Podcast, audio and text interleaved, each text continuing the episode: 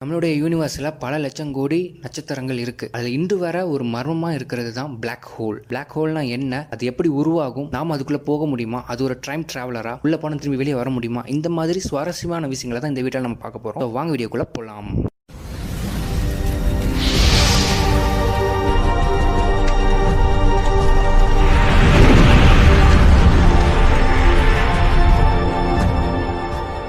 Black hole ஒவ்வொரு நட்சத்திரங்களுக்கும் ஒவ்வொரு ஆயுள் காலம்னு ஒன்று இருக்கும். நமக்கு எப்படி ஒரு ஆயுள் காலம்னு ஒன்று இருக்குது நம்ம ஆயுள் முடிந்ததும் நம்ம இறக்குறோமோ அதே மாதிரி ஒவ்வொரு நட்சத்திரங்களும் ஒவ்வொரு கிரகங்களும் ஒரு ஆயுள் காலம் முடிந்ததும் மிகப்பெரிய அளவில் வெடிக்குமா? இந்த மாதிரி வெடிக்கும் பொழுது அதுலேருந்து வெளியே வரக்கூடிய ஒளி கதிர்கள் சூரியனை விட நூறு மடங்கு இருக்கும் அப்படின்னு சொல்கிறாங்க இமேஜின் பண்ணி பாருங்க. இது எல்லாமே ஹாஃப் அ செகண்டில் நடக்கும் அப்படின்னு சொல்கிறாங்க எந்தவித கிராவிடேஷனல் ஃபோர்ஸ் எந்த ஒரு ஈர்ப்பு விசையும் இல்லாத ஒரு யூனிவர்ஸில் ஹாஃப் அ செகண்டில் ஒரு வெடிப்பு நடக்குதுன்னா அப்போ எந்த அளவுக்கு அது ஃபோர்ஸாக இருக்குங்கிறத உங்களோட யூகத்துக்கு நான் விட்டுறேன். இந்த மாதிரி வெடிக்கும் பொழுது நடுவில் ஒரு வெற்றிடம் உருவாகும். அந்த இடத்துல ரொம்ப அதிகமான ஈர்ப்பு விசை உண்டாகுமாம்.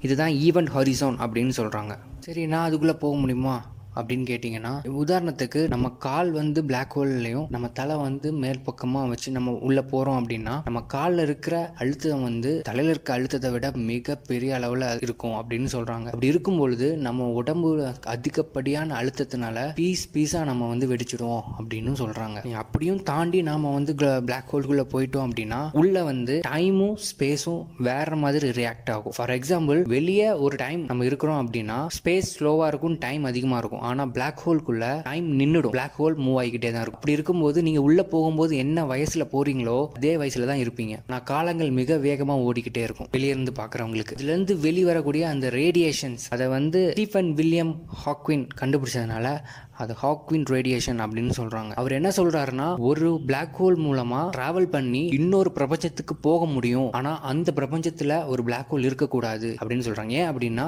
இங்கேருந்து நம்ம ஒரு ஈர்ப்பு விசையில் நம்ம அழுத்தத்தினால அங்கே போயிட்டு இருக்கோம் டிராவல் ஆகி போயிட்டு இருக்கோம் ஆனா அந்த கிரகத்திலயும் ஒரு ஈர்ப்பு விசை இருந்தா நம்ம வந்து அந்த பிளாக் ஹோல் விட்டு வெளியே வர முடியாது. மறுபடியும் அது உள்ள தள்ளி விடும் நம்ம உள்ளே மாறி மாறி உள்ளே நம்ம இருக்கிற வேண்டியது. என்னதான் தேரட்டிக்கலா பிளாக் ஹோல்னு ஒன்று இருக்கு அப்படின்னு சொன்னாலும் அதுக்குன்னு ப்ரூஃப் பண்ற மாதிரி ஒரு போட்டோகிராஃப்ஸோ வீடியோகிராஃப்ஸோ எதுவுமே கிடையாது.